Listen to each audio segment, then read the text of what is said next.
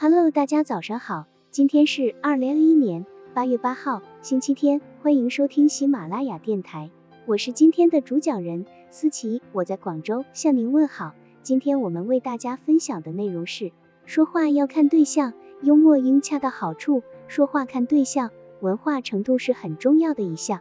人口普查员填写人口登记表，问一个没有文化的老太太，你有配偶吗？老太太说，你问我有没有买偶吗？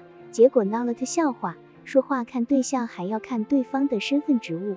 身份职务不同，并不妨碍人际交流。下级对上级，晚辈对长辈，学生对老师，普通人对于有名气地位的人等，不应当也不必要表现的屈从逢迎。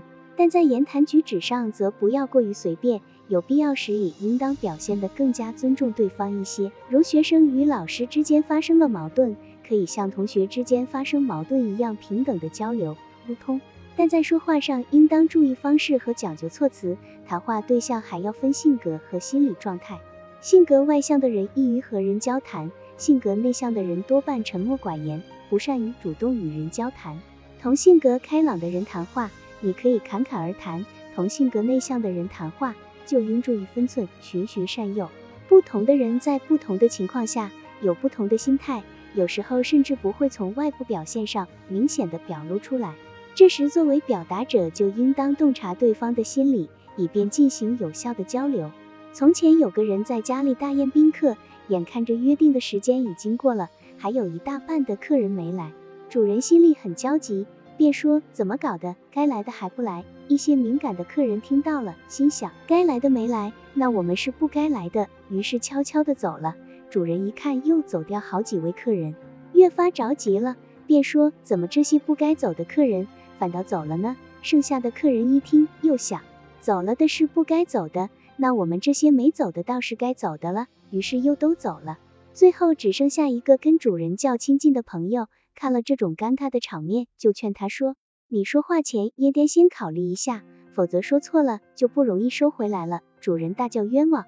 急忙解释说：“我并不是叫他们走啊。”朋友听了大为光火，说：“哦，不是叫他们走，那就是叫我走了。”说完，头也不回的离开了。一定要看清对象说话，谈话对象还要分性格和心理状态。性格外向的人易于和人交谈，性格内向的人多半沉默寡言，不善于主动与人交谈。同性格开朗的人谈话，你可以侃侃而谈；同性格内向的人谈话。就应注意分寸，循循善诱。以上这个事例告诉我们，幽默说话一定要看对象，注意对方的心理状态，观察对方的性格特点，尽量避免说话时无意之间伤了人。谈话还应注意的是，跟与自己关系不同的人说话，也要区别对待。一，许多人结婚后，认为对方成了自己人，在语言和行为上开始毫不在乎分寸，无所顾忌，想说什么就说什么。想怎么说就怎么说，这种在夫妻之间任其自然的做法，积极的方面是可以使夫妻双方推心置腹；消极的方面就是有时不加考虑的言行会伤害对方的感情。